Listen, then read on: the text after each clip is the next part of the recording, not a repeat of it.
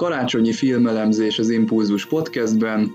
rideg jellemzése ez egy csodálatos eseménynek, hiszen a közkedvelt 8. Star Trek mozifilmet, a kapcsolatfelvételt néztük újra. Tartsatok velünk!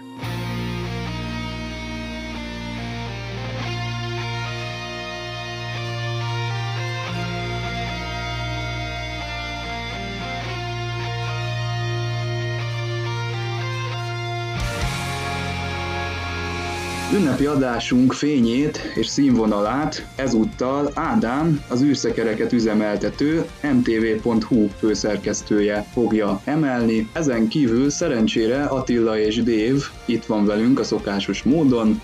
Kezdjük el!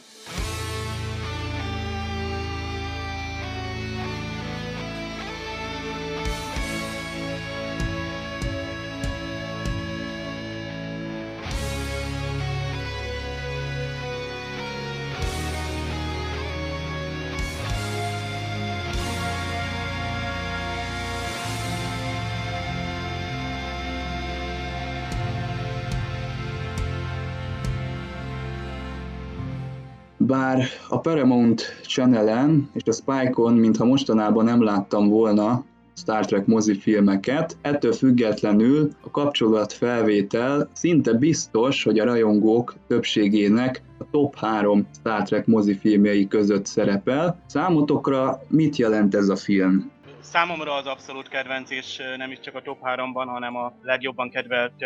film egyáltalán a Star Trek filmek között. Sőt, egyáltalán, ha azt kéne mondom, hogy a kedvenc filmjét soroljam fel, biztos, hogy ott lenne köztük egyáltalán a First Contact. Mindig ugyanaz az érzés kapcsolódik hozzá. A Star Treknek a, a lényege, tehát mindaz, amit a Star Trek tanít nekünk, az különösen epikusan és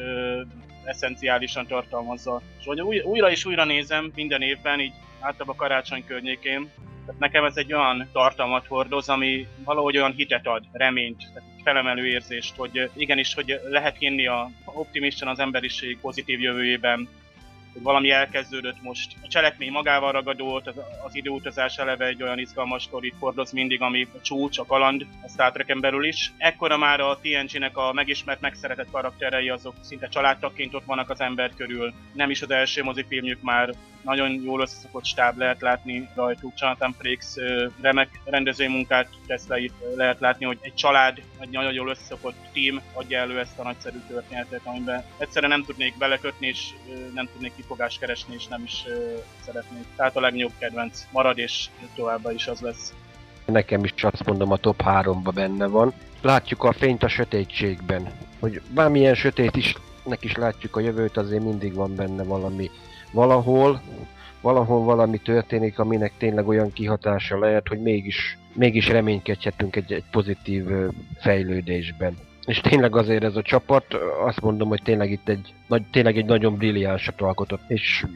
tényleg én is nem tudnék választani, hogy most melyik legyen a top háromba, de ez, ez, ez, mind, ez mindenképpen benne lett.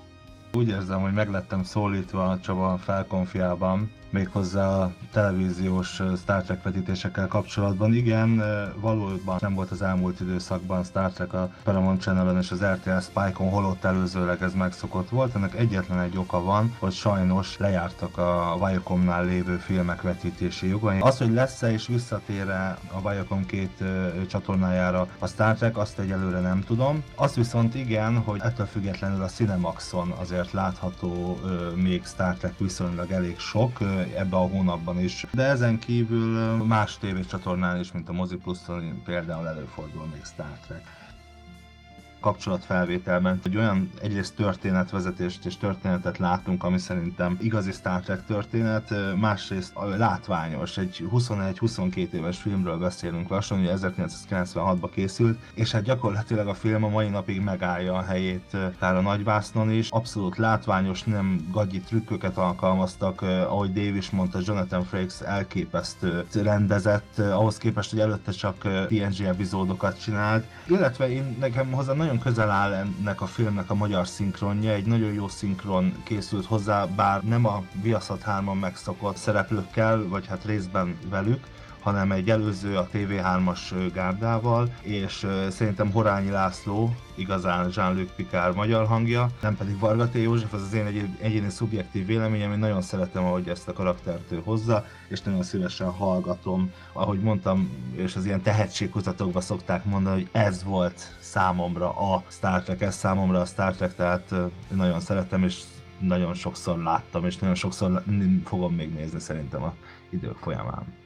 Amellett, hogy látványos, ez egy nagyon kedves és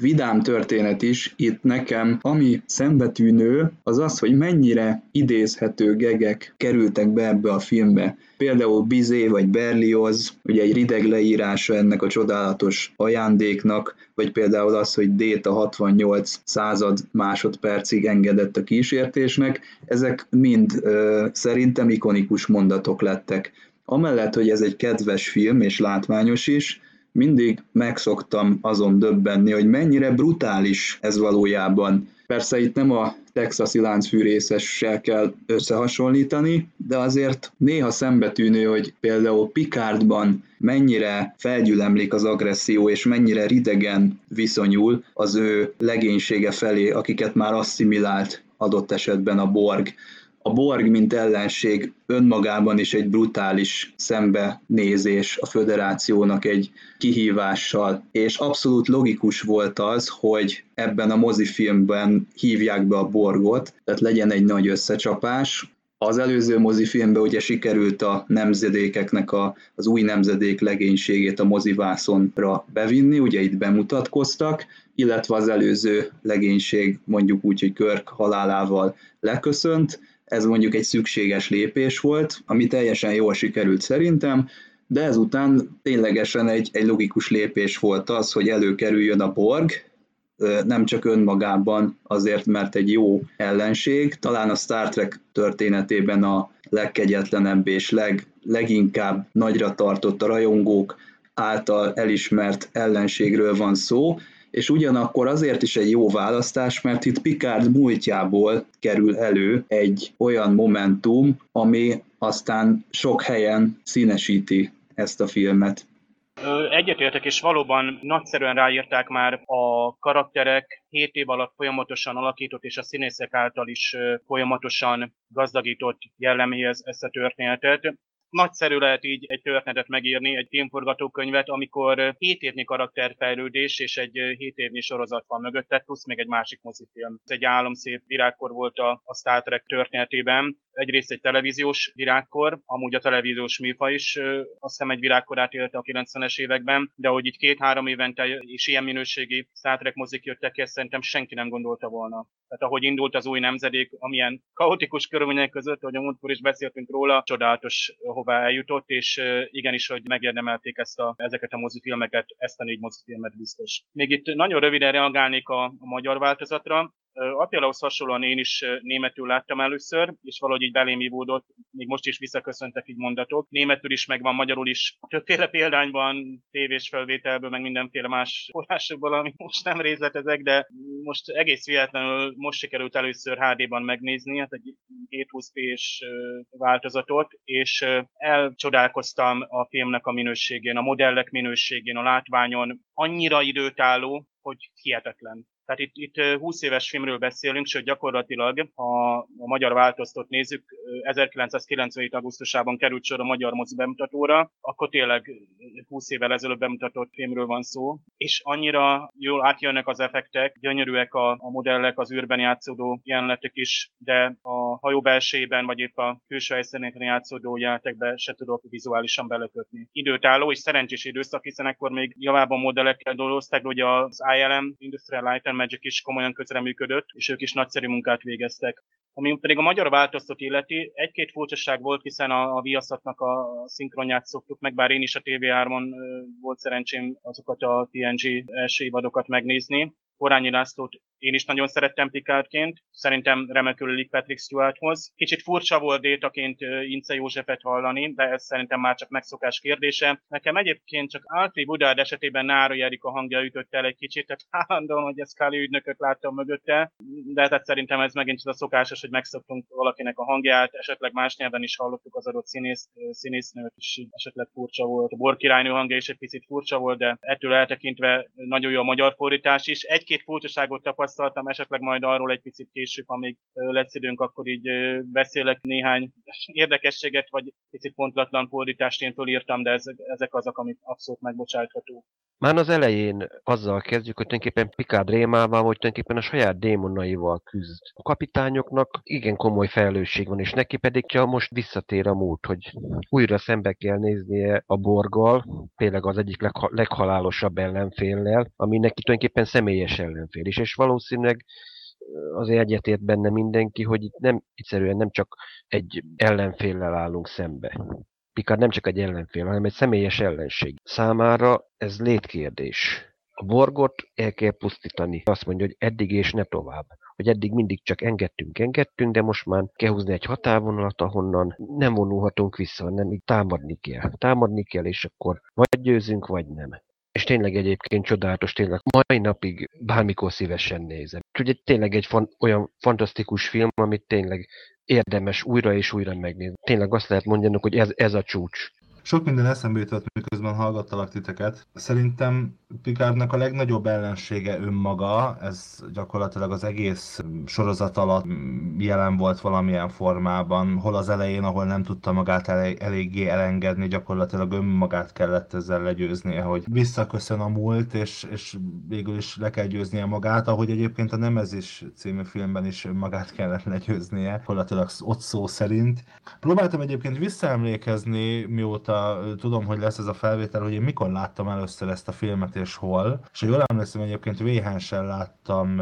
könyvtárból kölcsönöztem ki. De ugye ez abban az időszakban volt, amikor itt nem nagyon láttunk Star Trek-et. Gyakorlatilag én ezt úgy láttam ezt a filmet, hogy nem igazán ismertem a, a, a TNG-nek a, a szereplőgárdáját. Gyakorlatilag akkor abszolút megszerettem őket, és talán ezért is áll ennyire közel a szívemhez ez a, ez a film. És még azt tenném egyébként hozzá, ami a Borg mint legnagyobb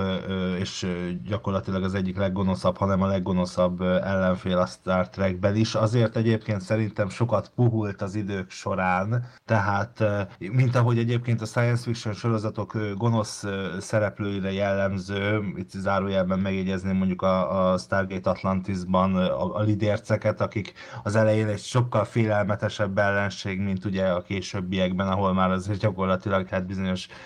körülmények között szövetséget kötnek, akár többel, akár egy-egy alakkal, ugye itt most gondolok például Todra. Szóval nagyjából azért ez történik a, a, a Borgal a, a Star Trek esetében is, de hát ugye itt még az elején vagyunk, ez még bőven azelőtt játszódik, hogy mondjuk JV kapitány azért látjuk, hogy elég jól boldogul a Borgal, Szóval én nagyon szeretem a, amúgy a megjelenítését, nagyon jól néznek ki, jól van megcsinálva a, a maszk és az egész kinézet. Nekem a kedvenc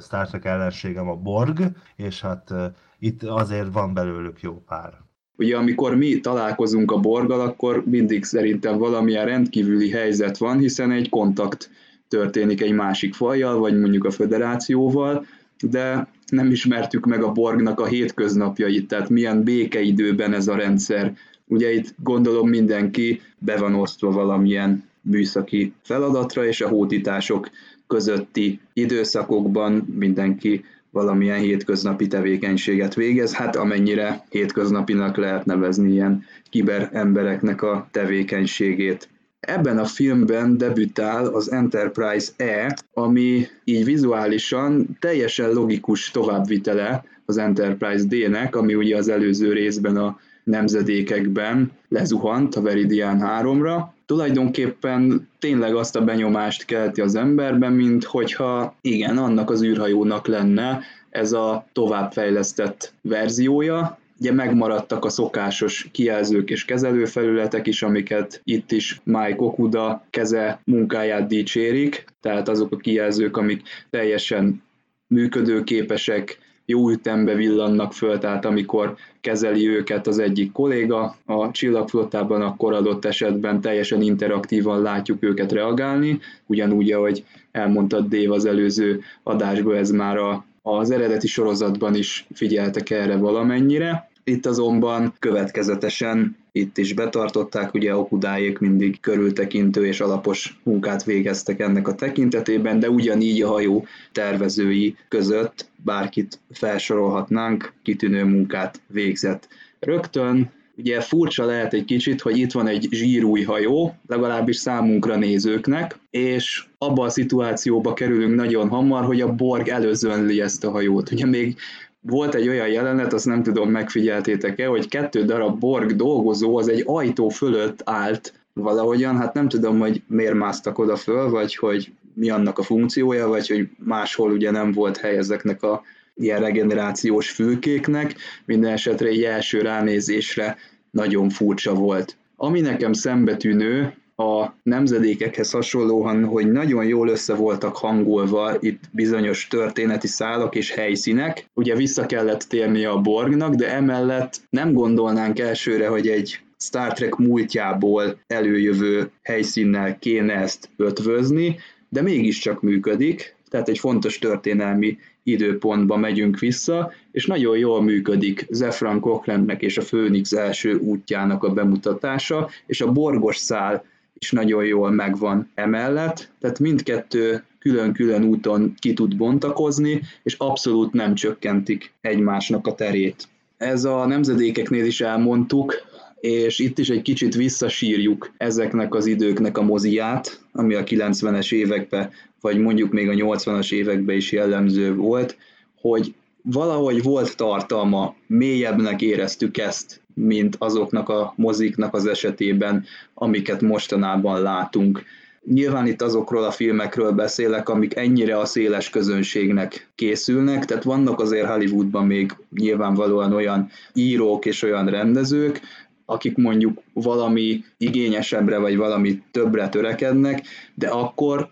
bár a Star Trek az egy réteg szórakozás, ezt ki kell mondjuk, és a 90-es években is az volt, attól függetlenül, hogy nagyon elterjedt volt, de azért a kapcsolatfelvétel az mégiscsak egy széles közönségnek szól, hiszen meg lehet úgy is nézni, hogy az ember egyáltalán nem ismeri a Star Trek-et,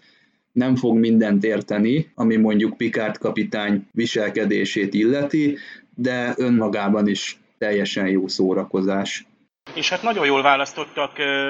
történelmi korszakot is, mert ha belegondolunk, az időutazással nagyon el is lehet rontani a történetet, amennyiben olyan korszakba utazunk, ami iránt a nézőnek nincs megfelelő érdeklődése és Rick Berman egyébként már az előkészítés korai fázisában kifejezte érdeklődését egy időutazásos sztori iránt, még 95-ben, amikor leült Ronald D. Moore-ral és Brennan Bragával, és hát olyan nagy fontos epizódokat vettek alapul, vagy tartottak fontosnak, mint a Star Trek, eleve a Star Trek 4 mozifilm, vagy a Yesterday's Enterprise, illetve az eredeti sorozatból a City on the Edge of Forever. Aztán ott volt Nicholas Meyernek a Time After Time című szintén időutazós mozifilmje, tehát volt bőven bőven minta vagy példa, ami, amineből tudtak elemeket adaptálni. Meg hát ne felejtjük, hogy ekkoriban azért már futott a Deep Space és a Voyager is, ahol szintén voltak már időutazós epizódok. És valljuk be, hogy mindig a legizgalmasabb időutazásos filmek az Star Trek esetében, vagy sorozat epizódok a Star Trek esetében, amikor a készítés korszakába utaznak vissza a szereplők. Gyakorlatilag ez történt már a legelső időutazós epizódnál az eredeti sorozatban, de ilyen van a Voyager-ben is. Jövő vége a Future Sense című epizód, amikor 1996-ba utazik vissza a legénység, és itt hosszas válogatás után választották ki ezt a korszakot, neveztesen a, a közeli jövőt, ami kifejezetten relevánsá teszi pont a mai néző számára is. Ezért érdekfeszítő és izgalmas még mindig ez a film, mert ez a korszak még mindig előttünk van. Tehát még mindig várunk arra, hogy ahogy viccesen mondjuk, hogy háj, ha jó lenne a kapcsolatfelvételt majd kérni, és tényleg elmenni Montanába, és tényleg ott, ott lesz nekem majd a vulkániak. Egyáltalán az az epikus, ami mindig annyira hátborzangató ennek a filmnek a nézésekor, az a jelenet, amikor meg megérkezik a hajó, látjuk, hogy egy vulkáni száll ki belőle, és akkor elkezdődött, elkezdődött,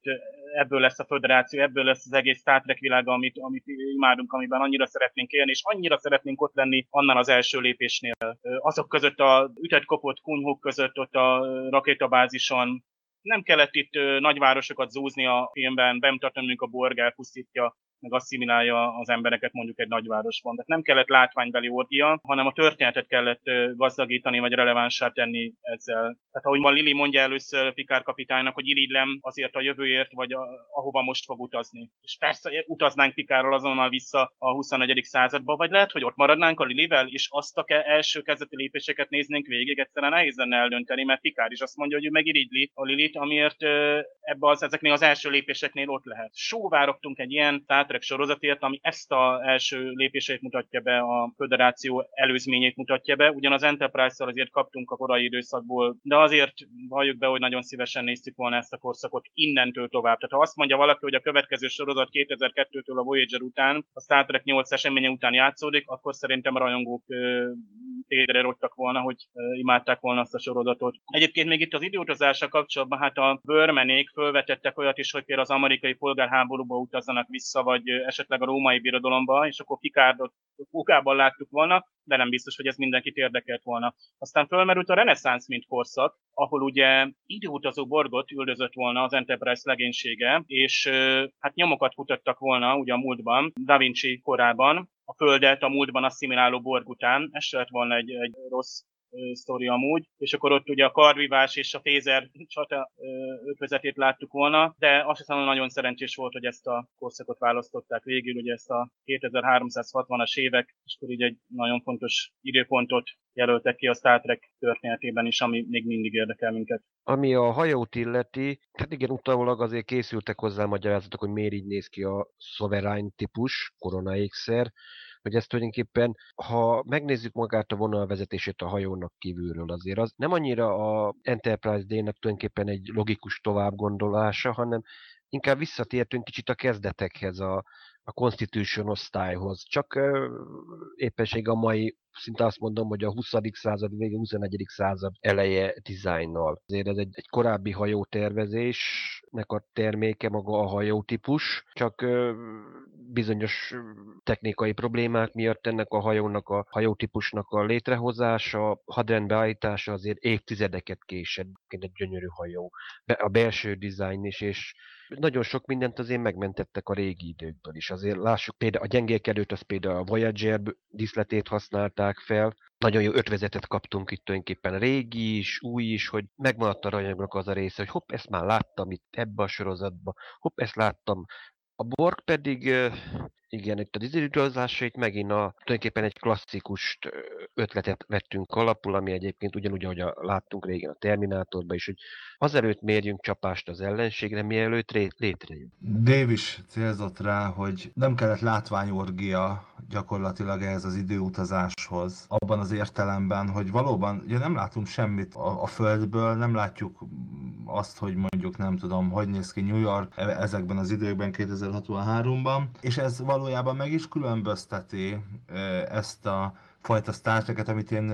következetesen régi iskolaféle Star Treknek hívok. Attól függetlenül, hogy mint azt hangsúlyoztam is, szerintem ez a film ma is megállja a helyét mind látványban, mint, minden, mind történet, mind minden szempontból. Ha ez ma készülne, biztosak lehetünk benne, hogy az a, abban a jelenetben, amikor a Borg visszaérkezik a, a múltba, 2063-ban, a, 3 akkor biztosan látnánk azt, hogy nem tudom, lerombolja New Yorkot. Tehát szerintem ez egy nagyon fontos különbség e, abban is, hogy hogyan készülnek ma a filmek és a sorozatok, és hogy mit, mi az, amit elvárhatunk egyébként egy mai darabtól, de azt kapcsolatfelvétel szerintem egy nagyon jó bizonyítéka annak, és zárójelben megjegyzem, hogy bár nem Star Trek a The Orville is. Valójában össze lehet hozni ezt ma 2017-ben is úgy, hogy a nézőknek is tetszen, és modern köntösbe ültessenek ilyen történeteket. Nos, nekem nagyon bejön, hogy ezt az időszakot választották, de rögtön egy logikai buktató is egyébként eszembe jut ezzel kapcsolatban, hogy hát gyakorlatilag ugye mit látunk, mi történik a film elején. Megérkezik a Földhöz egy Borg kocka, elkezdenek vele harcolni, gyakorlatilag legyőzik a kockát, de elmenek elmenekül egy borg gömbben, a, elmenekül egy pár borg, akik visszamennek az időben, és asszimilálják a múltban a Földet rögtön itt felismerül bennem a kérdés, hogy akkor ennyi erővel miért nem csinálja a Borg, hogy mondjuk visszamegy a, az bármikor, visszamegy az időbe, asszimilálja a Földet, és akkor nem tudnak utánuk menni. Rikerrel kapcsolatban szeretném, illetve Jonathan frakes kapcsolatban szeretném elmondani, hogy nekem nagyon tetszett az, hogy bár ő rendezte a filmet, és jellemzően azokban a filmekben vagy sorozatokban kevésbé van jelen a, az a szereplő, aki egyébként éppen most akkor rendezés az epizódot. Láttunk egy csomó Star Trek epizódban, mindig sokkal kevesebbet szerepel benne az, aki rendezi. Itt ez nem érzékelhető, természetesen Pikár kapitány a főszereplő, de nagyon szépen elosszák azt, hogy ki mennyit szerepel. Én nem keveslem például Dr. Crusher jelenlétét sem, és nagyon örülök ugye Robert Picardo jelenlétének, aki ugye az orvosi segéd hologramként szerepel a filmben is. Itt ugye még nem volt itt Voyager ekkor még Magyarországon, és ugye itt sajnos nem Barbinek Péter szinkronizálta, Katona Zoltán szinkronizálta egyébként, aki szokatlan, szokatlan, de egy kicsit úgy illik hozzá, bár ugye Picardo hangja nem pont ilyen. Egyébként biztos vagyok benne, hogy lesz 2063-ban egy hely majd, ahol április 5-én ott lesznek az akkori Star Trek rajongók, és várják a, a kapcsolatfelvételt. Ugye nincs egy pontos GPS koordinátor, hogy hol is történt ez, tehát szerintem előbb-utóbb kijelölnek valahol valamit, és hát én 78 éves leszek, pont kettő napja múlok majd akkor 78 éves, igyekszem majd ott lenni, nem biztos, hogy ott leszek. Ha ott leszek, ígérem, hogy az űrszekedek olvasói első ízből tájékozódhatnak a kapcsolatfelvételről a vulkániakkal. Nagyon jól tették szerintem a készítők, hogy Cochrane az nem egy idealista, nem egy Star Trek világában szokványos, egy, egy megtestesült jó tulajdonságokat felmutató karakter, hanem, hanem egy ilyen zúbonyából ilyen flaskát előhúzó, iszákos, semmivel sem törődő, ő csak a rock and roll akarja ugye hallgatni, nem nagyon gondol arra, hogy ő egy új fejezetet nyit az emberiség történetében, ő egyszerűen csak éli a mindennapi életét. Nagyon érdekes egyébként, hogy az eredeti sorozatban találkozhattunk már Zefran Cochrane-nel, de ott egy fiatalabb színész játsza ezt a szereplőt, mint a James Cromwell. Ez első ránézésre ilyen ellentmondásosnak és következetlennek tűnik, de aki megnézi a metamorfózist, az rájön, hogy tulajdonképpen az a lény, aki ott él vele a bolygón, ő megfiatalította Cochrane testét. Ugye Cochrane valamikor a kapcsolat felvétel után, miután már ugye iskolákat, meg szobrokat formáltak, illetve neveztek el róla, azután ott fogja hagyni a Földet, és az eredeti sorozatban látott bolygóra fog majd megérkezni, ahol ezzel a lényel együtt él, és ő meg fogja őt fiatalítani. Most visszatérve a kapcsolatfelvételre, Kochrennek ez a környezet, ahol él, látszólag a filmben, minthogyha nem is tudnák, hogy a Cochrane mivel foglalkozik, tehát amikor kinyílik a rakéta síló, akkor ott a kocsmában ülő emberek azok nagyon rácsodálkoznak arra, hogy hát itt egy rakéta távozik az alattuk található létesítményből. Nyoma nincsen annak, hogy az emberiség ettől a pillanattól kezdve kezdi majd meg a felemelkedését, és egy új fejezet fog nyílni az ő történetében. Nekem Cochrane figurájáról rögtön a, a visszajövőbe Roundokia jut eszembe, vagy jut, jutott eszembe annak idején is, meg mostában is az őrült különc tudós alakja, akinek van egy víziója, amit függetlenül a körülményektől megvalósít, tehát ilyen értelemben tényleg egy idealista álmodozó, tehát igenis, hogy van egy álma, vagy volt egy álma, aminek később aztán hatalmas jelentősége lesz, és ezt ugye jelenkor a maga se ismeri fel, hogy a harmadik világháborúnak a időszaka után vagyunk, amikor kevesen hisznek a jövőben, tehát csak nagyon kevés ember van, vagy csak ilyen elszánt külön figurák, akik, akik képesek valami teljesen újat elkezdeni, és ilyen jövőbe látó dolgot fejleszteni. A James Cromwell imádom, az alakítását nagyon jónak találom, és a másik két film jut rögtön eszembe, két science fiction film, az egyik az Én a robot, ahol szintén egy meglehetősen külön figurát tudóst alakít, a másik pedig a Surrogates, hasonlás című film, ott Bruce Willis társágában van, és ott is egy valami nagyot megálmodó, különös és külön tudós játszik, tehát mintha rá lenne szabva ez a figura, de ez volt az első, ahol egy ilyen embert alakított szerintem. De még többször is feltűnik ő ebben, szerintem úgy a koránál fogva is, meg úgy karakter színészként is szerintem így rászabták ezeket a szerepeket, de egyszerűen nagyszerű volt. Aztán egy meta dolog, amit egyébként inkább az angol meg a német verzióból lehet kiszűrni, amikor ugye a teleszkópnál, amikor már Jordi beállítja Cochrane számára az Enterprise orbitális pályáját, és meglátja a hajót. Tehát egyáltalán ez a jelenet, amikor ugye Riker és Diana összegzi a jövőt szinte, tehát kompakt módon átadják a 21. századnak a, az eszményét ott Cochrannek, aki ott félig részegen szíve magából ugye ezt a tudást, hogy azt, amit ő majd feltalál, abból mi lesz és milyen jövő. Hát itt is a, annyira hordozza, ugye ez a néhány mondata, hogy szinte egy enciklopédia szerűen átadják a, azt a legfontosabb tudást, ez ilyen re, reveláció szinten is annyira felemelő ezt a nézőben is, hiszen mi már tudjuk, hogy mi lesz, tudjuk, hogy milyen lesz a 21. század, és akkor de ugyanakkor egy olyan embernek magy- magyarázzák el, aki egyébként meg pont olyan, mint mi. Tehát mintha tényleg ide jött volna hozzánk egy időutazó 21. századból, és, és elmondana, hogy igenis valami fantasztikus jövő lesz, ahol ugye az első találkozás után egy idegen lényel gyakorlatilag minden önzőséget és bűnbetegség, háborút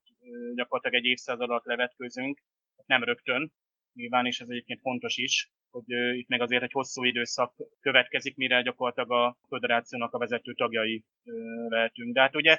itt túlságosan sokat is elmondanak, tehát itt azonnal itt az időutazás alapszabályait szegik meg, de hát nem is tudjuk egyébként, hogy Diana mit próbált elmondani először a kocsmában. Mi volt az a sztori, amit ugye nem vette Cochrane. Na most, amikor saját szemével látja az Enterprise, még akkor is ugye alig hisz, és ugye itt van ez a metautalást, amire próbáltam az előbb is már így rátérni, hogy ugye ki mondja a Star Trek szót,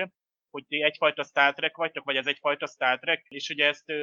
ez az első ilyen fricska, vagy önirónia, vagy ilyen metaszintű utalás a Star Trekben, amikor ugye önmagára hivatkozik. Már pedig tudjuk, hogyha egy fiktív, egy sorozatban például említik a Star Trek-et, akkor rögtön lealacsonyítják, hogy mit tudom a Big Bang Theory-ban nézik a, mondjuk a Star Trek-et, meg a Star Trek-et, de ezzel rögtön kimondják nekünk, hogy a Big Bang Theory világa az a létező világ, a valóság, a Star Trek az meg olyan, amit a tévében nézünk, tehát az már nem a valóság. Most egy Star Trek mozit nézünk, és azon belül emlegetik a Star Trek-et, az olyan bizarr és megmagyarázhatatlan, hogy ezt nem is tudom, hogy ki írta bele, vagy ki merte így beleírni, de egyszerűen ez nagyon merész volt, és azt hiszem nincs is rá később semmilyen példa. Előtörténetre én is kíváncsi lennék, mert mondjuk az Endből tudjuk, hogy ugye ténylegesen a Borg és maga az Enterprise is tíz évvel a harmadik világháború után tér vissza. Az enbe említik, hogy azt hiszem két évvel a háború után San Franciscóba úgymond a megmaradt kormányok, vagy a kormányok maradéka azért megpróbál összeülni valamilyen konferenciára, hogy pedig tudjuk, hogy általában nagyvárosok, azt mondja Riker is egyébként, nagyvárosok el vannak pusztítva, de valami, valamiféle kormányzat csak működhet, valamilyen egyesség, ami végül is valamilyen szerveződés azért csak megindul, és itt 8 év, akkor itt elvileg 8 évvel utána vagyunk. Tehát akár azt is elmondhatták mondjuk Diana, hogy hogy azt mondják, hogy ők ennek egy új nyugati szövetségnek ők a tagjai, és akkor ők azért jöttek, hogy segítsenek, mert, mert valakik mondjuk meg akarják valami idegen hatalom, keleti szövetség, vagy egy új frakció esetleg, aki mondjuk szabotálni akarja. És tényleg itt Cochrane tényleg nem egy nagy világ megváltó ember, hanem azt mondom, hogy egy kiégett, lecsúszó félbelévő alkoholista, aki volt egy megbízása, csak utána a megbízók, meg minden gyakorlatilag a világ összeomlott körülötte. És szinte majdnem azt mondhatom, hogy munkája, ami úgy, úgy, ahogy azt mondom, hogy életbe tartotta, vagy egyáltalán, hogy amiért volt érdemes minden nap felkelnie, csak hát mindig azért viszkibe folytotta minden nap az életét, és most a Borg úgymond lerom, lerombolja. Egyetértek Attilával egyébként Cochrane személyiségét illetően, azzal kapcsolatban is, amit arról mondtál, hogy mit mondhattak, mit mondhatott Diana Cochrane-nek. Én is ezt gondolom egyébként. Érdekes volt, amit Dave fejtegetett azzal kapcsolatban, hogy kimondták, hogy Star Trek. Én sem emlékszem, hogy bármikor lett volna hasonló, hogy így azt a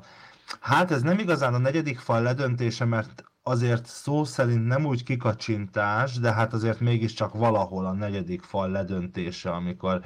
elmondják, kimondják egy filmben a film címét eleve, szóval ez nekem is nagyon tetszett, emlékszem, hogy amikor először láttam, akkor is ez megmaradt, és nagyon kíváncsi voltam, hogy, ezt a, hogy ez a magyar szinkron miatt lett így fordítva, vagy esetleg hasonlót is mond, és hát később természetesen megtudtam, hogy mit mond.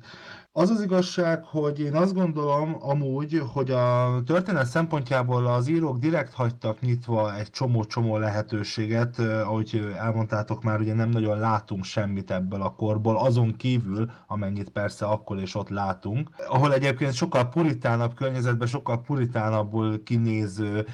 emberek élnek, mint egy mai ember, vagy egy akkori ember, amikor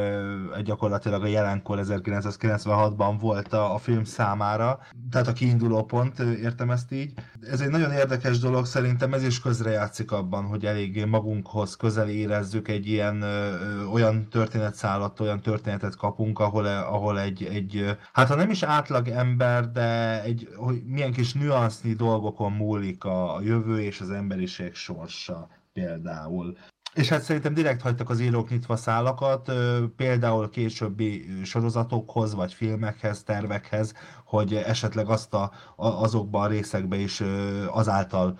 kapjunk be pillantást, ahogy egyébként maga a kapcsolatfelvétel is egy ilyen film, ami kitölt egy időszakot, amiről eddig nem tudtunk igazán, nem láttunk semmit. Muszáj megjegyezni, mert nyilván minden hallgatóban, aki szereti a Star Trek-et és ismeri a Star Trek-et, tehát hallgatja ezt a fantasztikus podcastet, felmerül, hogy hát ugye a a Voyager egyik epizódjában elhangzik, hogy ezt majd ti biztos pontosan be tudjátok idézni, de hogy elhangzik, hogy 7 mondja, hogy hát gyakorlatilag, ha így nézzük, akkor a Borgnak köszönheti a Föderáció a létrejöttét. És visszacsatolva még egy előző gondolatomra, azzal, hogy az írók nyitva hagytak lehetőségeket, valahol éltek is később az Enterprise-ban, az Enterprise sorozatban, ami azért ugye, ha nem is akkor, de nem relatíve nem sokkal ez, a, ennek az időszaknak, ez időszak után játszódik. Ugye az első részben látjuk is ott egy kivetítőn beszél, egy felvételt látunk Zefran Cochrane-ről. Ti is említettétek azt a jelenetet, amikor ott a teleszkópos jelenet van, és ott ugye egy, gyakorlatilag egy ilyen érzelmi csúcspontja, egyik csúcspontja a filmnek, ahol, ahol hát a, magát a Star Trek hatást érezzük és átadják nekünk a, a színészek, és hát elmondják azt a, a gyakorlatilag összefoglalják nagyon szép dramaturgiával, és ö, egymás után azt a, azt a gondolatot, azt, a, azt az egészet, ami maga a Star Trek, és hát az a jövő, amit ugye a, a Star Trek filmekben és sorozatokban látunk,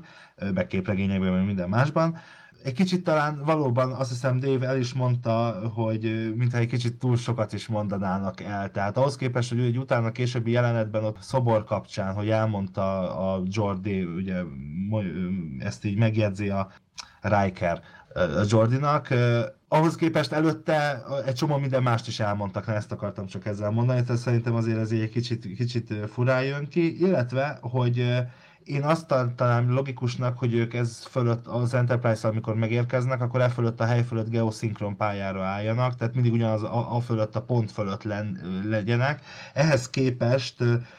amikor a távcsöves teleszkópos jelenet van, akkor is ugye látjuk, ahogy mozog a hajó, illetve amikor a Lilit beviszi abba a helységbe a Pikár, és ott kinyitja a, elhúzza a falat, és ott látszik a föld, mondja, hogy hamarosan jön Montana. Tehát, hogy nyilván akkor nem geoszinkron pályán vannak. Én ezt például egy ilyen butaságnak tartom, mert ez szerintem nem, nem életszerű, ahogy az sem, hogy egyszer sem hangzik el a lent lévők szájából, hogy hú, hú, talán a borgal van valami, hiszen ők mit tudnak ott len, egyszer csak beközli Pikár kapitány, hogy Détával visszamennek, Riker vegye át a parancsnokságot, azt szevasz. Tehát azért, hogy talán egy kicsit mondjuk aggódhatnának szerintem, bár van amiért aggódjanak, ugye Cochrane kilövése a főnix igen, ugyanúgy, ahogy ez a film, ez egy Zefran Cochrane film, ugyanúgy egy Picard és egy Data film is, tehát úgy gondolom, hogy itt három csomópontja van a történetnek, a többi színész pedig e köré a három Momentum köré csoportosul, tehát például ugye Rijkerék, Jordiékkal, Diana-ékkal Zefran Cochrane segítik, ugye Picardnak ott van Lili, aki vele tart a hajón, illetve ugye Déta és a Borg királynőjének a kapcsolata kerül még itt előtérbe. Ugye nagyon érdekes, hogy Détának mindig sikerül az emberré válás útjából egy szeletet kiragadni. Az előző mozifilmbe megkapta az érzelem csipet, ami ebben a történetben már széria tartozéka, tulajdonképpen az androidnak, tehát az ott van benne beépítve, amikor pedig a körülmények úgy alakulnak, akkor egyszerűen kikapcsolja, hogyha éppen gátolja őt a küldetésének a végrehajtásában. De a Borg királynővel történő hát kapcsolat során természetesen újra és újra előkerülnek Détával kapcsolatban a meddig android az android, meddig ember az ember kérdések, ugyanúgy, mint ahogy Détával kapcsolatban ezt megszokhattuk. Én itt a magyar változatban érdekesnek találtam, hogy Déta tegezi a Borgot, a Borg királynőt is. Német változatban annyira átjött Détának ugye ez a beköszönése, akkor is, amikor először leugrik Lilyhez. Nagyon emlékezetes pillanat, és akkor ott ugyanazt mondja ez a greetings, ugye az eredetiben németül, hogy így grüszezi. Köszöntöm Önt! Ez a szokásos kimértséggel, és itt ugyanazzal a szófordulattal köszön rá a királynőre. Én itt a jónak találtam, hogy a németben ugye itt, itt ugye magázódás van, de hát itt esetleg úgy döntött a fordító, nem annyira lényeges. Nagyon jó látni Détának a továbbfejlődését, tehát amit 7 éven keresztül, amit a hetes filmben nagyon erőteljesen láttunk, azt itt következtesen tovább viszik, nagyszerű ötlet volt, ugye pikáns utalásokkal is, meg egyáltalán tehát Déta sosem volt emberi, és ugyanakkor mégis pont egy olyan fejlett erkölcsi döntést tud hozni. Tehát az az étosz, amit ugye Pikár tanított neki, vagy voltak éppen Déta fejlesztett folyamatosan önmagában, az itt, az itt mindenképpen érvényesül. És még itt nagyon gyorsan visszautalva, amiről Ádám is utalt, ugye Cochrane-nak a említés a Voyager-ben, mert közben gyorsan utána néztem, hogy a, ez a író fel, tehát a Pokoli című Voyager részben volt, amikor is hát ugye egyik hajó szekcióban, vagy sérült turbolitben Mendreket, Torres és Kim kvízjátékot játszik, és akkor különböző kategóriákban kérdezik egymást, és akkor kerül sor, ugye Saffron Cochrane hajója kellene kitalálni, és aztán hetes segít nekik később, hogy ez a, a Phoenix, vagy Phoenix. A lényeg az, hogy Kim Zászlós, ugye, hát először is vele gondolok, hogy mi is történelmből mennyit meg kellett tanulnunk iskolában, tehát lehet, hogy a 24. században már az a tételes tudás, akármennyire is fontos hát, föderáció történeti ismeretről van szó, mert nem annyira fontos, hogy például egy műszaki szakon az akadémián annyira megtanítsák, hogy a Kimzászlós emlékezzen rá, hogy Főnixnek nevezik ezt a jót. Ez egy érdekes momentum. A másik az, hogy Kimzászlós nem tud arról, hogy a Borg jelen volt a kapcsolatfelvételnél. De miért nem? Szerintem ez egy titkosított anyag, és ezért nem tud róla Harry, és nekem az a véleményem, hogy szerintem hetes sem a Borgtól tud róla, hiszen a Borgot megsemmisült, hanem későbbiekben mondjuk olyan admirális asszimilált a kollektíva, aki, aki tudta, hogy ez történt. Én ezt gondolom róla a tegezéssel kapcsolatban jutott az eszembe, hogy egyetértek azzal, amit, amit Dave is elmondott, mégis azt gondolom egyben, hogy szerintem ez egy kifejezetten jó megoldás volt. Egyrészt azért, mert valahol ugye a magyar nyelv sajátosságai miatt azzal, hogy tegezi a Borg királynőt a, a Déta. Nem tudom, ha engem elrabolna valaki, akkor én ezt utána nem magáznám, hanem tegezném még akkor is, ha 80 éves. És hát azért szerintem nem hasonlítható egyébként az angol és a magyar nyelv tegezés magázás, már amennyire az angol nyelven a magázás létezik, tehát ez az illedelmes tegezés. Nem lehet összehasonlítani talán a némettel, de jobban, és hát ahogy Dave is fogalmazott, ott azért ez sokkal jobban ki is jön. Azt gondolom még, hogy Déta rengeteg potenciált tartalmaz, Déta karaktere, vagy tartalmazott a Star Trek számára. Ezt úgy, ahogy szerintem ki is használták az évek folyamán a, a sorozatokban is, és hát ugye nem véletlen, ha belegondolunk, akkor gyakorlatilag a nemzedékek kivételével mindegyik TNG filmben kulcs szerepet játszik, ugye a kapcsolatfelvételben látjuk, hogy, és itt taglaljuk, hogy miért. Az űrlázadásban is ugye ő általa jönnek rá, hogy ott a Sonamit tervel, és egyáltalán ugye így kerül, így kerül az az egész helyzet a figyelem középpontjába, hogy ott ugye a Déta egy kicsit bekattol, és ugye az utolsó filmben pedig ugye feláldozza magát, a, a legemberibb dolgot teszi, amit tehet valaki, vagy igen, pontosan feláldozza magát a többiekért. Szóval körülbelül olyan 7-9 a Voyager-nek, ami, amilyen a TNG-nek déta. A Voyager-ben szerintem a, a doktor esetében nem egyre emberibb akar lenni, hanem, hanem kiaknázni a benne rejlő lehetőségeket olyan értelemben, hogy például ugye emlékezzünk rá, hogy a vészhelyzeti parancsnoki hologramra Déta nem ilyenre vágyott, Déta emberibb szeretett volna lenni, Déta ember ember szeretett volna lenni, egy Pinocchio történetet láttunk, és ezt látjuk valójában, bizonyos szempontból szerintem a Voyager-ben is, és ez valahol egyébként tartozéka is a, a science fiction sorozatoknak, mindig kell egy ilyen csodabogár bele, aki egy kicsit robot, egy kicsit hologram, vagy bármiféle hasonló. Egy kicsit kitekintőbb kérdést tennék nektek fel. Ugye ezután a mozi után, minthogyha egy kicsit kiégett volna a TNG továbbiakban, tehát itt kicsúcsosodott minden. Itt Pikárnak a régi sérelmei feldolgozódtak, egyszerűen ez a fajta történeti szál, ami a múltjába kezdődött, ez lezárult. A következő mozi, az űrlázadás, az már egy kicsit lájtosabb olyan szempontból, sokan azt mondják, hogy az mondjuk egy kétrészes TNG epizódnak elmenne, Ugye a nemzedékek az meg, az meg egészen más miatt lett olyan, amilyen, de szerintetek, ti véleményetek szerint jó lett volna, hogyha a kapcsolatfelvétel lett volna mondjuk az utolsó TNG mozi? Talán lehet olyan gyönyörűen fejeződik be ez a film. Az Enterprise visszatér a 21. századba, és ott folytatódik a nagy kaland. Az emberiség nagy kalandja pedig éppen itt elkezdődik. Ezután bármit el lehet képzelni, de ettől jobb folytatást, vagy ezt nehéz folytatni. Mozifilm szintjén is, és, és sorozat szintjén is. Hát szerencsére ekkor a sorozatok folyamatosan készültek. De a Deep Space Nine és a Voyager sorozat is uh, forgatások alatt folyamatosan mentek. Isten most súgjuk meg, vagy valljuk be, hogy talán ennek is köszönhető, hogy akkoriban a televízió virágkorát érte, a Star Trek is a televízióban ekkor voltak ugye ezek az úgynevezett szindikátusi vetítések az Egyesült Államokban, tehát jól kaszált is a, a sorozat, pénzben is, és így lehetett gondolkozni nyugodtan további mozifilmben is, olyan módon, hogy itt a, az egyes mozifilmek befejezte után szinte rögtön elkezdődött a diskurzus arról, párhuzamosan a sorozatok készülésével, készítésével, hogy mi lesz a következő mozifilmben, tehát már a skiccek készültek a, a, az alkotóknak a fejében. Hát fantasztikus egy időszak, tehát ez egyébként ma ugyanezt csinálja, ha most mondjuk a, a Marvel is, ugye a Disney is ugye a Star Wars franchise-al, sőt több stílusú vagy típusú mozifilmek sorozatot futtatva. Ugye megkérdezzük magunkat, hogy vajon jó lenne, ha Star Trekből is akár többféle típusú mozifilm, többféle időségben, többféle legénységgel, stílusban játszódó mozifilm készülne, és nem egy mozifilmre lenne kiélezve az, hogy ez hordozza a Star Treknek az eszenciáját, és akkor lehúrogjuk, mert ez túlságosan sötét, vagy éppen túlságosan akciódús, már nem felel meg a régi elvárásoknak. Annyiféle rajongó van, és akkor öröksége van a Star Treknek, hogy talán már nem is lehet megfelelni, hiszen ezt a Star wars kapcsolatban is látjuk, hogy ilyen hatalmas franchise, ami ilyen gazdag háttérsztorival és kánonon kívül irodalommal rendelkezik, egyszerűen már nem tud minden rajongói rétegnek és korosztálynak megfelelni. Talán még 1996 után, tehát 1998-ban a következő mozifilm, de a 2002-es mozifilm már tényleg a határeset volt, amikor folyamatosan készültek már azok a mozifilmek, amik erőteljesen a, a, az akcióra, a CGI látványvilágra építettek, az elgondolkoztató, moralizáló, történetiséget, karakterfejlesztés ennyire komolyan vevő franchise mint a Star Trek kezdtek háttérbe szorulni. Voyager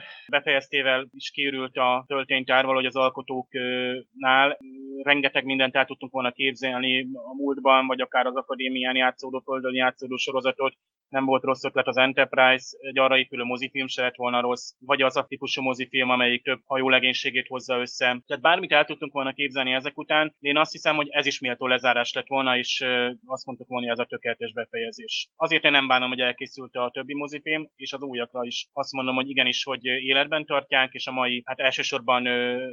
vizuális elvárásoknak megfelelően, de akkor is életben tartják a Star Trek-et a köztudatban, és ebből még bármi lehet, akár a hagyományosabb történetmesélésekhez való visszatérés is majd egyszer a csúcs az tényleg a kapcsolatfelvétel volt, hogy utána a következő film az már nem volt meg benne az az ív, nem volt meg benne az a szikra úgymond, ami tényleg a kapcsolatfelvételt jellemezte. Tényleg minden benne volt. Én is egyetértek azzal, hogy ez a csúcs volt valóban, de én azért ezt erősebben érzem kezdetnek, és azt gondolom, hogy a Star Trek készítői is azt hitték, hogy ez egy kezdet lesz már, ami a, az új generációs Star Trek filmeket illeti, és egyben azt is gondolom, hogy ha az űrlázadás és a nem ez is sikeresebb lett volna, akkor még mindig látnánk, sőt, tulajdonképpen az űrlázadás sikeres lett volna, akkor szerintem nem, nem, nem fejeződött volna be a TNG filmek sora a Nemezissel, ami azért valljuk be, lehet vitatkozni arról, hogy az mennyire volt jó film, és mennyire nem jó film. Ebben az esetben, ha arról beszélünk, hogy Star Trek a tévében, vagy Star Trek a moziban, akkor egy dolgot kell figyelembe vennünk ma, tetszik, nem tetszik, az az, hogy mennyi nyilván mennyiből készül, és ahhoz képest mennyi bevételt hoz. Tehát ez egy nyilvánvaló cél a stúdiónak és a stúdióknak. Nem ez is annyira nem volt siker az Egyesült Államokban, hogy gyakorlatilag ugye itthon sem mutatták be a mozik. És azt se felejtsük el, hogy ha bár a 90-es években virágzott a, a Star Trek, és el voltak árasztva a rajongók a legkülönbözőbb Star Trek-es tartalmakkal, azt se felejtsük el, hogy a számomra nagyon-nagyon szeretett Voyager is egy nagyon rossz helyzetben kellett megbirkózni a nézettségi versenyben, még hozzá ugye itt arról van szó, hogy ugye az, a Voyager-t a, a United Paramount Network, azaz a UPN csatorna indulásakor szánta az ö, zászlós hajójának ezt a sorozatot. Viszonylag kis lefedettséggel indult ez a csatorna. És ahogy már azt említettem, és nyilvánvalóan mindenki tudja, hogy ugye a nézettség dönt, mert a hirdetőknek így lehet reklámot értékesíteni, és hát ebben az esetben ugye gyakorlatilag a Voyager is ennek áldozatául esett, ugye Kesz leváltása 7-9-re, és ezt a célt szolgálta a nézettség növelését. Tehát gyakorlatilag szerintem a önmaga áldozata lett, és a kapcsolat felvétel egy jó példa erre, hiszen a, a sikere az a léc, amit hihetetlen magasra emeltek gyakorlatilag, talán a legjobb film a Star Trek filmek között, de a TNG írában szerintem, ha szavazás lenne, biztos vagyok benne, hogy megválasztanák a legjobb filmnek. Szóval, hogy ezt a lécet utána már nem tudták megugrani, és hát igen, én is azt gondolom, és én is szoktam hangoztatni, hogy szerintem az űrlázadás egy tök jó rész, csak egy tök jó film, csak hát igazából valójában egy dupla részes TNG epizód. A nem ez is meg hát egy ilyen tipikus lezárás, és nem tudom, én nem szeretem azokat a lezárásokat, ahol így ilyen, ilyen ez, a, ez a föláldozás, én egy kicsit Déta halálát nem érzem jónak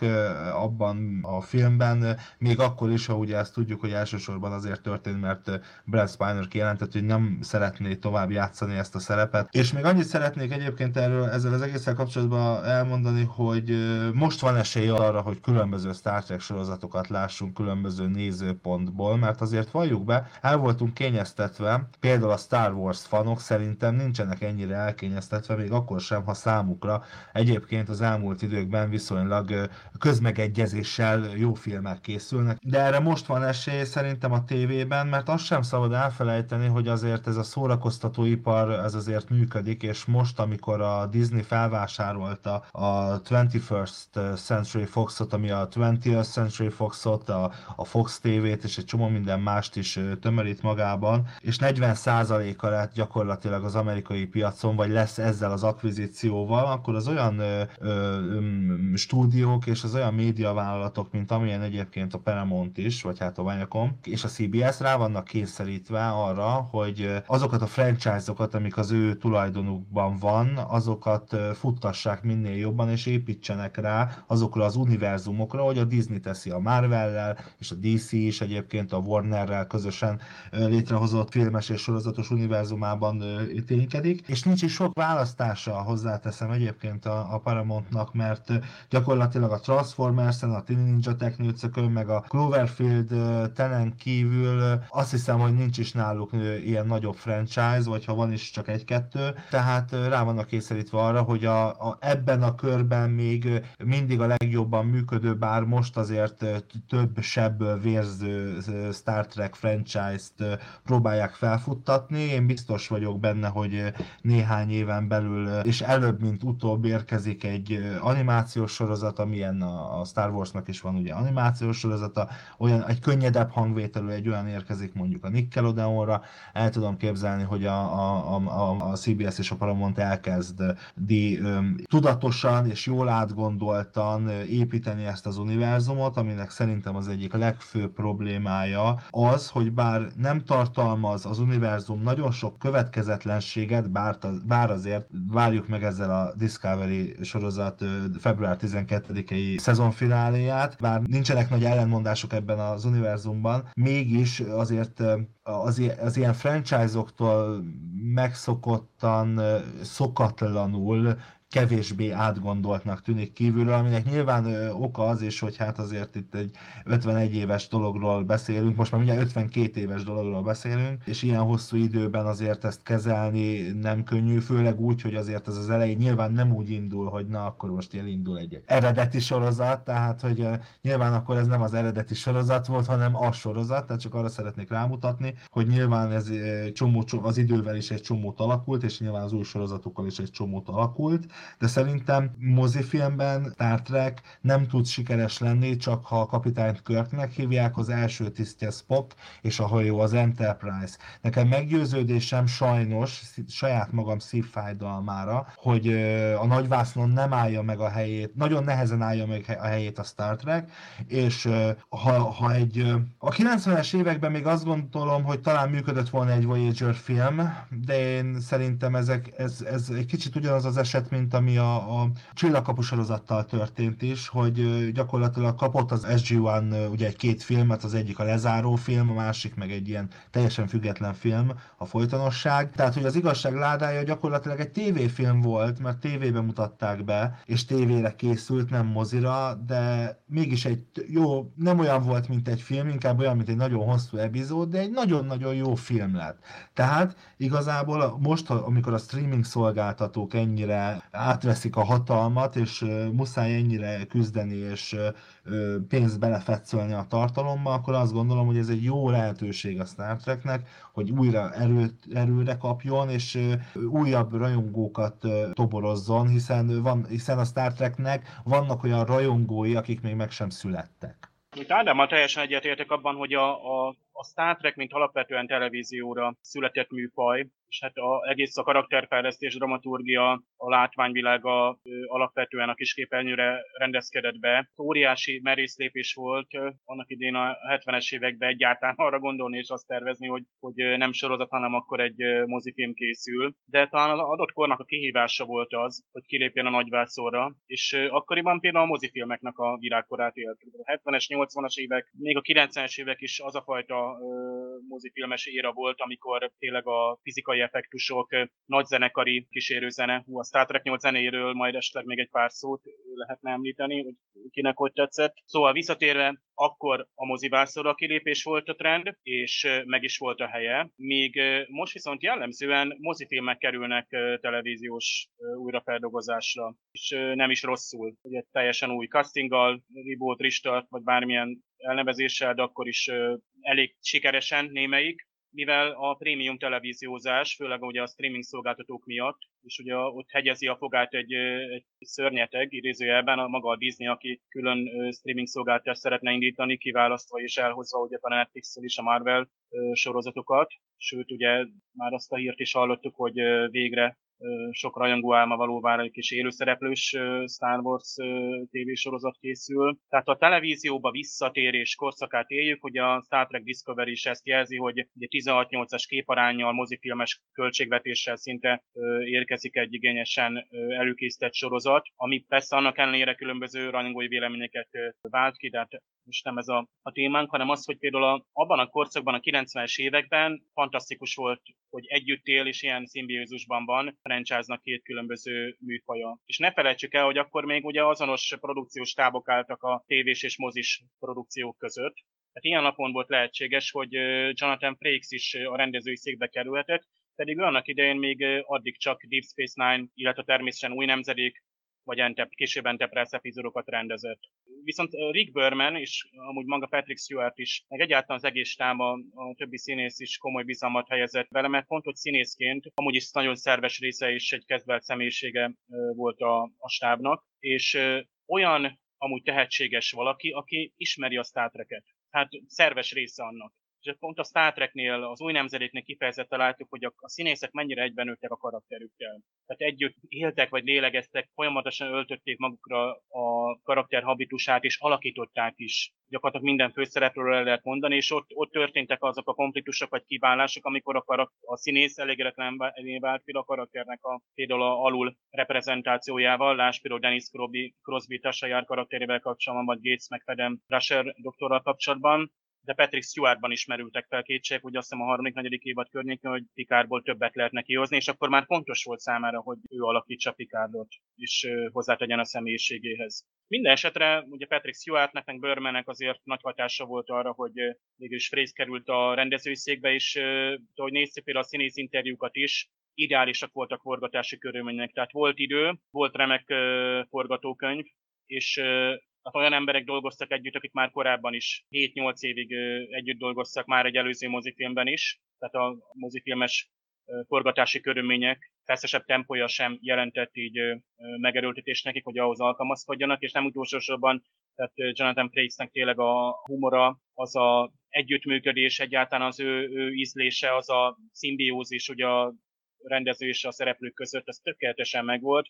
és egyáltalán ilyenkor a színészek mindig elismerik, ha közülük való kerül a rendezői székbe. Egyébként van, amikor ez nem jól szokott sikerülni, mert nem biztos, hogy a színész rendezőként is tehát jól instrukciókat ad adni, viszont a Frakes igenis, hogy tudott. Tudjuk, hogy azóta is ő rendez, tehát tudjuk, hogy a Discovery-ben is rendezett epizódot, amit még nem láttunk, tehát majd a januári epizódok között lesz. Nagyon emlékeztésnek tartotta Jonathan Frakes azt a jelenetet, amikor Alfred Woodard, tehát Lily és Picard ugye ott a készhelyeti helyiségben, vagy a kapitány helyiségében a drámai párbeszédet folytatják. Itt tényleg csúcs teljesítményen járnak a karakterek és a filmnek is egy drámai csúcspontja van. Ezt azt hiszem két napig vették ezeket a jeleneteket. Akkor Alice Krieg, ugye a Bor királynőt alakító színésznő is emlékeztesnek tartja az együttforgatást. hogy itt az ILM is filmtrükkökhöz hozzájárult, de egy számos fizikai effektus is van a háttérben, de amellett, hogy egy nagy költségvetésű effekteket felvonultató látványos produkcióban szinte valamennyi színész és maga Frakes is, mint rendező, ezekre a, a, az együtt töltött időkre emlékszik vissza.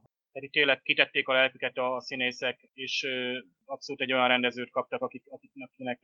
olyan a személyisége, akit abszolút együtt tudott működni a, a stábbal.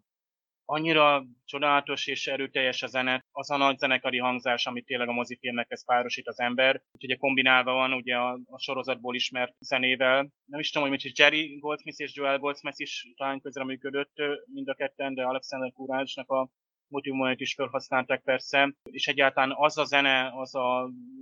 epikus nagyévű, ami ugye befejezi a, a, filmet, amikor eltávolodunk ugye a bázistól, és akkor ott, ott a nézőben felgyülemlik mindaz az érzés, ami, ami mindenhez kapcsolódik, hogy itt kezdődik most el minden, a, a Star Treknek a világa, a jövő világa, és fantasztikus lenne ott lenni. Tehát ez nagyszerűen alátámasztja, és nem csak szolgáljon, hanem igenis nagyon sokszor kihallani a zenét, hogy, hogy nagyon szépen viszét, azért új motivumokat is hallunk, de azért jellegzetesen a Star Trek filmeknek a zenét én azt hiszem, hogy a minőségi kategóriába kell sorolni. És akkor még itt nekem van néhány érdekesség, amit, amit én itt gyűjtögettem közben, a szinkronhoz kapcsolódóan. Tehát amit mondott Ádám, hogy neki nagyon tetszik a magyar szinkronos változat, és ezt én is álltam, azt én nagyon szeretem a Star Trek filmeket magyarul nézni, nemrég pont egy közösségi oldalon éppen vitába keveredtem valakivel, aki azt mondta, hogy ugye valaki azt kérdezte, hogy melyik Star Trek sorozattal kéne elkezdeni egy teljesen új rajongónak, és akkor ott a, a hozzászóló azt mondta, hogy bármely sorozatot néznek, azt csak angolul nézzék. Én nagyon szeretem a magyar szinkronos verziókat, nagyon jó minőségű a fordítás, és pont azért most kicsit furcsa, hogy én most ilyen félrefordításokat sorolok, de mondom, ez csak ilyen érdekességképpen például nem fordítási, hanem inkább ilyen szinkronizálási tévedés, hogy ahol Borg szózat hallatszik az elején. Itt a Borg. Kapcsolják ki a védőpajzsokat és adják meg magukat. We are the Borg. Lower your shields and surrender your ships. We will add your biological... A magyarban mindössze egyetlen egy színész mondja fel a borkórusnak a, a felszólítását, hogy minden ellenállás hasztalan. Tehát itt ugye elvileg ugye még a magyar néző nem találkozott a borgal. Tehát azt a is elég félelmetes hangzást, amikor ugye kórusban ugyanazt szavalja a borg, és ezáltal kifejezve ugye egy, egyszerre egy hang, de ugyanakkor sokaság, és az individuum teljesen eltűnik a tömegben. Azt nagyszeren kifejezi ugye ez a kórus. Itt még ugye ezt nem alkalmazták következetesen. Akkor egy ötletes fordítás volt, hogy a, az angolban ugye Icon, ugye Econ, keleti koalíció, és ezt rögtön keleti blokknak fordítja a fordító. Nagyon jó ötlet, mert az Icon-t amúgy se értette volna a magyar nézők, később meg úgyis úgy hivatkoznak rá, hogy ez a keleti blokk, és még később Picard is így hivatkozik rá. Aztán a orvosi segédhologram Robert Picardo megjelenése valamelyiknek egy kellemes meglepetés, hát úgy, hogy meglepetés, hogy azért már a Voyager sorozat után látva a filmet kellemes visszatérő ismerős, hát ő neki még akkor valamilyen prototípusa volt itt. Minden esetre Crusher Dokit segít kivetítőként hivatkozik rá, és persze a dokinak elhangzik egy jellegzetes mondat, hogy orvos vagyok, nem ajtónáló, hát ez viszont ugye szokásos doktorhumor, sőt ugye az eredeti sorozatban a McCoy dokitól van az orvos vagyok, és nem, nem mérnök, nem bányász, nem gépész és a többi. Még a látványal kapcsolatban egy utolsó megjegyzés, hogy ennél a filmnél is használtak modellt, méghozzá egy tízlábas Enterprise E modellt, amit ugye, ahogy Attila is elmondta, tehát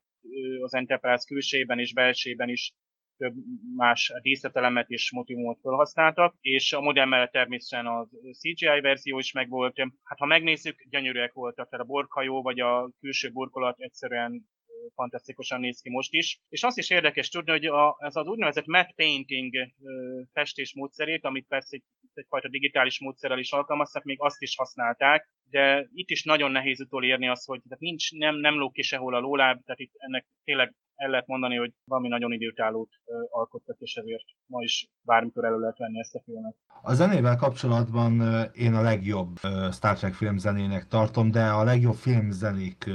számomra a legjobb filmzenék között is ott van a Visszajövő zenéje után mondjuk, Jerry Goldsmith írta a zenét, ő komponálta. Ugye Alexander Courage, ahogy Dave is említette, ugye az ő, ő eredeti dallamait is felhasználva, de gyakorlatilag az összes zenét ő komponálta a filmhez, és hát szerintem egy elképesztően jól sikerült zene hihetetlenül kiemelkedő látványt hoztak össze, és most nem csak a CGI-ra gondolok elsősorban, hanem az egész dizájnjára, hogy ezt eltervezték, hogy hogy fog kinézni, az az egység, a, a, az a Star Trek feeling az nagyon átjön, és igen, a CGI és egyéb effektek is, de valóban kitettek magukért, a, a, a kitett magáért a filmes csapat, és bebizonyították egyébként, hogy nem kell olyan óriási összeget pénzeket rászánni egy science fictionre sem. Ha jól emlékszem, most nem vagyok teljesen biztos benne, de azt hiszem 32 millió dollárból készült, és körülbelül 100 milliót hozott, szóval azért elég jó arány. Német Attila írta a magyar szöveget egyébként, ő később több Star Trek sorozatnak is volt a szakértője, ő egy science fiction és Star Trek rajongó úriember, szóval a szinkron relatíve helyessége, vagy hát abszolút igazából helyessége az akkori magyar Star Trek technoblablához képest viszonylag, és sőt több is, mint viszonylag szerintem egy teljesen jó szinkron készült. Jöhet az utolsó kérdés. Ajánlanátok-e ezt a filmet egy olyan embernek, aki egyáltalán nincsen otthon a Star Trek világákban, akár egy családtagnak, akár egy közeli ismerősnek, sőt, mondjuk egy olyan embernek, aki kifejezetten idegenkedik a science fiction világától. Igen, én határozottan ajánlanám, ha bár a film tele van Star Trek elemekkel, és tovább visz egy olyan történetet, ami az előző hét évben folyamatosan fejlődött, de ennek ellenére, ahogy szerintem az írók is erre gondoltak, önállóan is élvezhető, hiszen emlékezzünk vissza, hogy hány Star Trek filmnél, egyébként talán más franchise-beli filmeknél is előfordult, hogy egyszer csak a televízióban láttuk gyerekkorunkban, netán a moziban láttuk először, de nem az első rész, és belecsöppentünk a filmnek a világába. És egyáltalán nem is egy mozifilm van, ami, ami nem az elejéről kezdi a történetmesélést, hanem vannak előzmények. A szereplőknek, a karaktereknek vannak hátterük, az események filmeknek van esetleg háttere. Netán egy könyvből készült a film, és akkor azt illene elolvasni, mert sokkal gazdagabban írja le az eseményeket. Az összélmény az, az érzés, amit a film kivált, az, az magáért beszél. Tehát meg kell védeni az emberiséget valamilyen géplények fenyegetésétől. Lehet, hogy mi is csak annyit tudunk, mint Cochrane, ha idegen újrangolként csöppenünk bele a filmnek, meg a Star Treknek a világába, de igenis, ahogy ott például a, a Rikerik fölépítik ott a bolygó felszínen a Cochrane számára a jövőt csak úgy sematikusan vázolva, amennyit el szabad, vagy nem is lenne szabad elmondani. A nézőnek is körülbelül ennyi elég. Egy fejlett űrhajó jövőből visszautazik a, a múltba, hogy ott aztán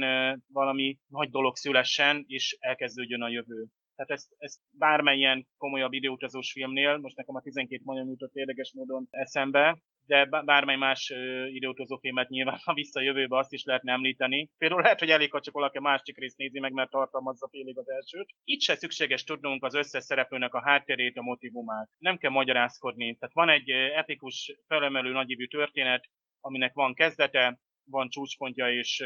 csodálatos befejezése. És láthatjuk, hogy a következő film sem kezd el magyarázkodni, az is egyébként tényleg egy nagyon jó, erős Star Trek epizódként ott van előttünk a, az űrlázadás, és ott se kell megalapozni a Star Treknek a világát, sem a Star Trek rajongónak, sem a többi rajongónak, ha bár az, az a 9-es film, amiről egyébként lehet, hogy azt kéne mondani, hogy na az, ami a Star Trek rajongóknak szól, például valakinek, aki régebben nézegette esetleg a TNG-t, és akkor hú, ez egy jó kis TNG epizód, csak mozi körülmények között. A Star Trek 8 önállóan is megállja a helyét, nem állt egy kicsit előtte, esetleg elmondani a Star Trek világát, de akár annélkül is időtálló. Mindenképpen tudnám ezt ajánlani. Valahol talán abban is rejlik ennek az epizódnak a, a, a szerethetősége, vagy az hogy, az, hogy ennyi embernek, a, vagy ennyi rajongónak áll közel a szívéhez, hogy azért valójában egy, meg kell menteni az emberiséget persze, de valójában azért egy, egy olyan tipikusan Star Trek könnyed epizódot kapunk, egy, egy, egy üzenettel, aminek van mélysége, de mégsem rágják a szánkba, han, hanem egy, egy teljesen élvezhető mozi, mozit kapunk, ahol összhangban van az akció és a, és a történet, és a történetvezetés is jó, ahogy azt korábban is boncolgattuk. De hogy a kérdésre is válaszoljak, ha azt kérdeznék tőlem valaki, hogy ő Star Trek-et szeretne elkezdeni nézni, és, de ő mégis semmit nem látott a Star Trekből, csak annyit tud, amennyi a popkultúra része, akkor mondjuk megnézze ezt a filmet, akkor szerintem talán az egyik legjobb kezdet, jobb kezdet, mint mondjuk a Nemzedékek, ami azért egy átvezető film,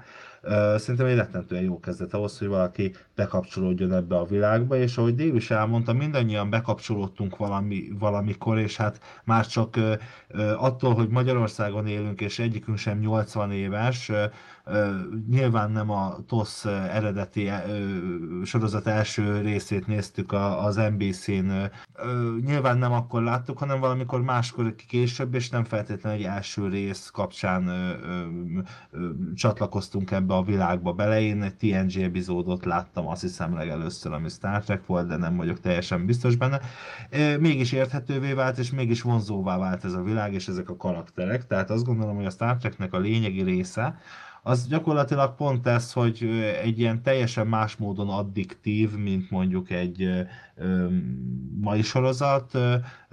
egyben megmozgatja az agyat, üzenetet hordoz,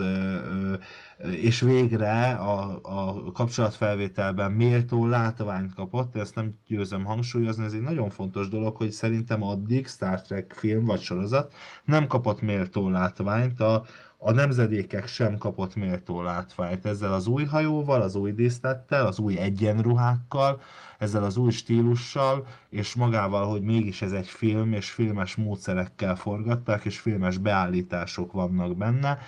abszolút kitűnik a, a Star Trek közül, a Star Trek filmek közül. Bár a Star Trek hatalmas történelmében eddig csak a nemzedékekben került elő a karácsonyi ünnep, illetve azok a körülmények, ettől függetlenül a kapcsolatfelvételt teljes mértékben javasoljuk az ünnepek alatt, akár rajongóknak, akár családtagoknak, akár azoknak is, akik először látnak majd Star Trek-et. Boldog karácsonyt!